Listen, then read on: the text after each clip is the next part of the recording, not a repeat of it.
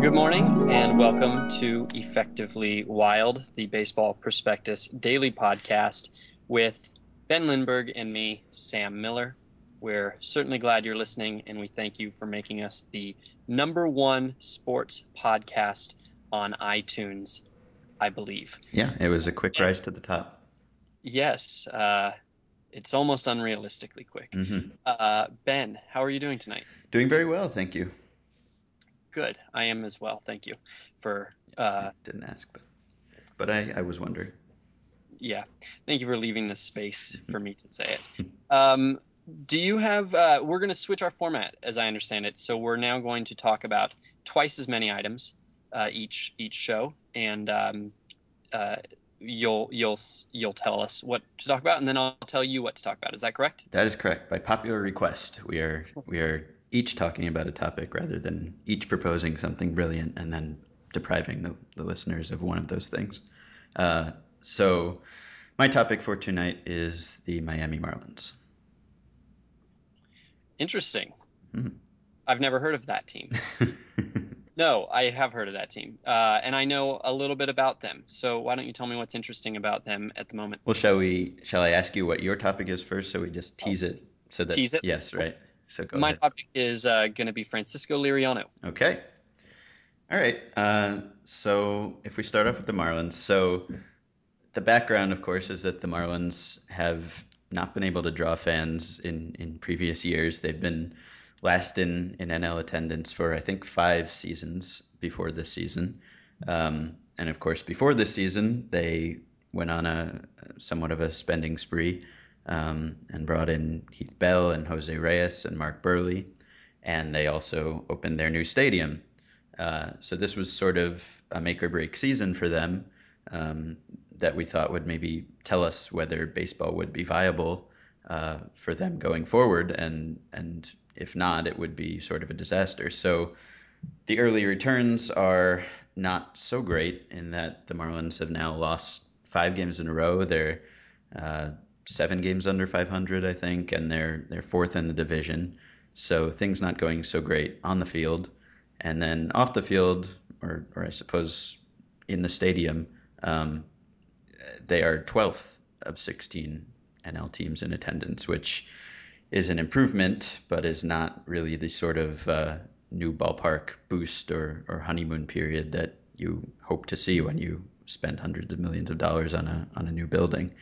Uh, so I guess my question, and and of course they're spending money now too. They're in the top 10 in baseball in payroll, and not only for this year, but for several years going forward, they they have among the most money committed of any team. Uh, so my question is, uh, how much trouble are they in now, um, seeing as they haven't seen the attendance boost that we expected? The results on the field have been disappointing, uh, and they have a lot of money owed over the next several seasons. Is this are we going to see another classic Marlins sell off, or is there some way to salvage this situation? Well, aren't they uh, listening to offers on uh, everybody, including Giancarlo Stanton, at the moment? Yeah, which is sort of depressing in that he's a guy that you'd you'd like to see them be able to to lock up and not go the Miguel Cabrera sell off route. But uh, I mean, I guess do you think it was just okay? We'll spend all this money and open this new stadium and give it half a season, and if it flops, then we're doomed and we'll sell everyone, and and if it succeeds, then we're okay for a while. I mean, are they? Can you really do an about face that quickly and, and go from adding everyone to a fire sale? I guess maybe you can. Yeah, well, I I guess you can. I mean, they they certainly don't seem like a stable organization uh, from any angle. Um, even um, you know, even before things started to go wrong, uh, that organization always seemed like one that was a circus in one way or another, um, from the owner's box all the way down. Um, and uh, you know, I, I think that I'm not shocked. I wouldn't be shocked if they had less patience for this than another organization. I I don't know that we, unfortunately, I don't think that we've learned anything about the viability of baseball in South Florida, which is um, I I would like to get an answer on that. Uh, but the fact is that you know even though they have the new ballpark, uh, they uh, have to go. I think a few years before they're going to convince anybody that this is a a serious relationship that they're entering into. Um, I know that that was uh, one of the significant factors for free agents this year as they tried to chase free agents, um, including uh, C.J. Wilson, who I talked a lot about uh, to about his free agency. Um, there was a sense that um, they were always going to be a half a season away from trading you, and he didn't want to sign a five-year deal with the team and then have them trade him after a bad three months. So uh, he and probably the agents that know the Marlins have a better read on this than we do, and the fact that they were so worried about it to me speaks fairly loudly. Mm-hmm. Yeah, it was just so so shocking to see the Marlins throwing that sort of money around over the winter, um, and there was sort of a a sense that they might be getting in a little too deep or, or just going overboard a little bit with the new ballpark opening and, and making the sort of commitments that they've never been able to make in the past. And and uh, it's interesting to just to see them go so quickly from those free spending ways to back to possibly the, the cost cutting of the past. And I, I wonder uh, those guys. I mean, Jose Reyes is is not playing particularly well. Mark Buehrle is is being Mark Buehrle, which is a good thing. Um, and Heath Bell, of course, has been sort of a disaster. Um, anyway, it's it's uh, it's not what I was hoping for. I, I was hoping this would be sort of a a successful story for them. Um, not so far. Uh, Do you have you and I ever spoken about uh, Ozzie Guillen's third son's name? I don't think we have. No. Well, you know that he has a son named Oney. Oney, yes, right. And you know that he has a son named Ozzy Jr. Right.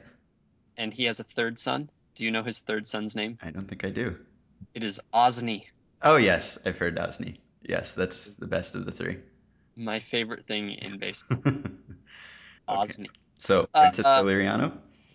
Francisco Liriano. Um, I uh, I guess the the thing that I love about Francisco Liriano is this quote that I recently read from an anonymous uh, AL personnel director regarding Francisco Liriano, who says, um, It's amazing to me continually how often trades are made based on the last two starts, uh, which is awesome. Uh, the idea that uh, that major leaguers who have years and years of track record and have been scouted uh, extensively nonstop um, nonetheless uh, are capable of swaying a team's opinion uh, for a million dollar decision based on two starts.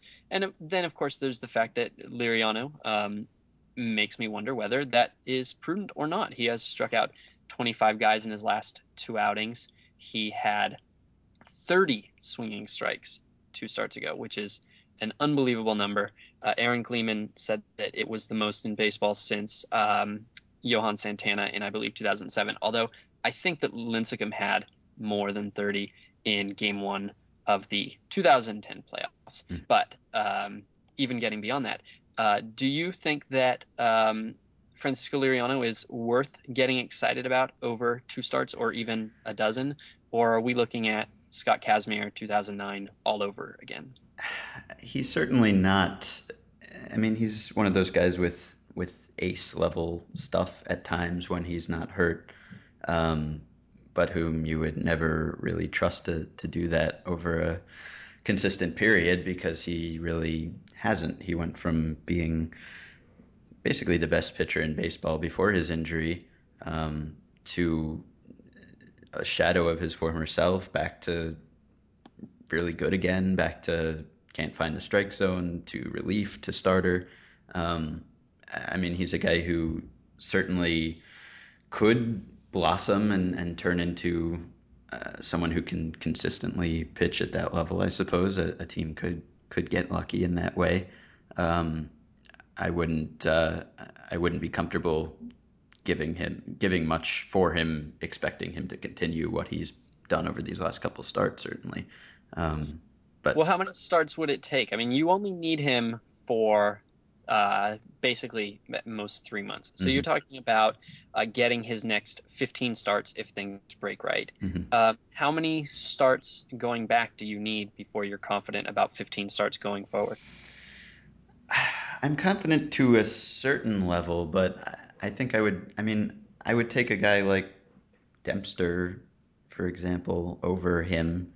Um, even though Dempster probably has less potential to be overpowering in any particular start, I don't. I don't think Liriano really is at the point where he could establish uh, trustworthiness in in less than a full season at this point.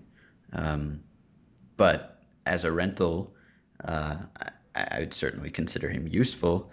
Um, and as I wrote last week, it's just the weirdest thing that Liriano has been a twin all these years, uh, in that he just doesn't fit the profile of a Minnesota Twins pitcher in the slightest. Um, so you'd think almost for that reason, uh, just to just to sort of have greater homogeneity on that team, they might trade him just because it's it's he's the unknown and the unknown is scary.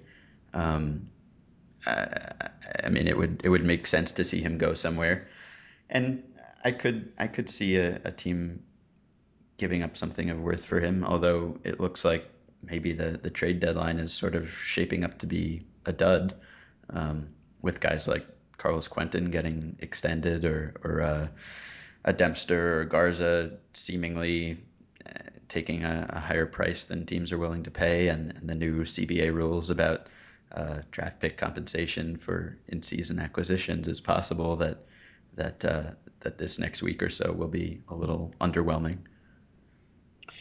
Well, uh, yeah, it might be, or it might be the opposite. I think nobody really knows whether mm-hmm. everybody's going to go bananas or not. It's uh, uncharted waters.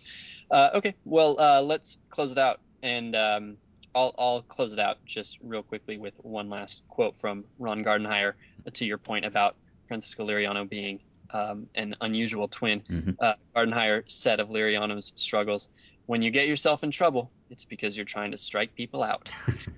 truer uh, words, truer words. And uh, so that'll do it for Effectively Wild today. We'll be back one day from now with two new topics and a whole world of baseball in front of us. Thanks very much. And uh, Ben, I'll see you later. Yes, until Tuesday.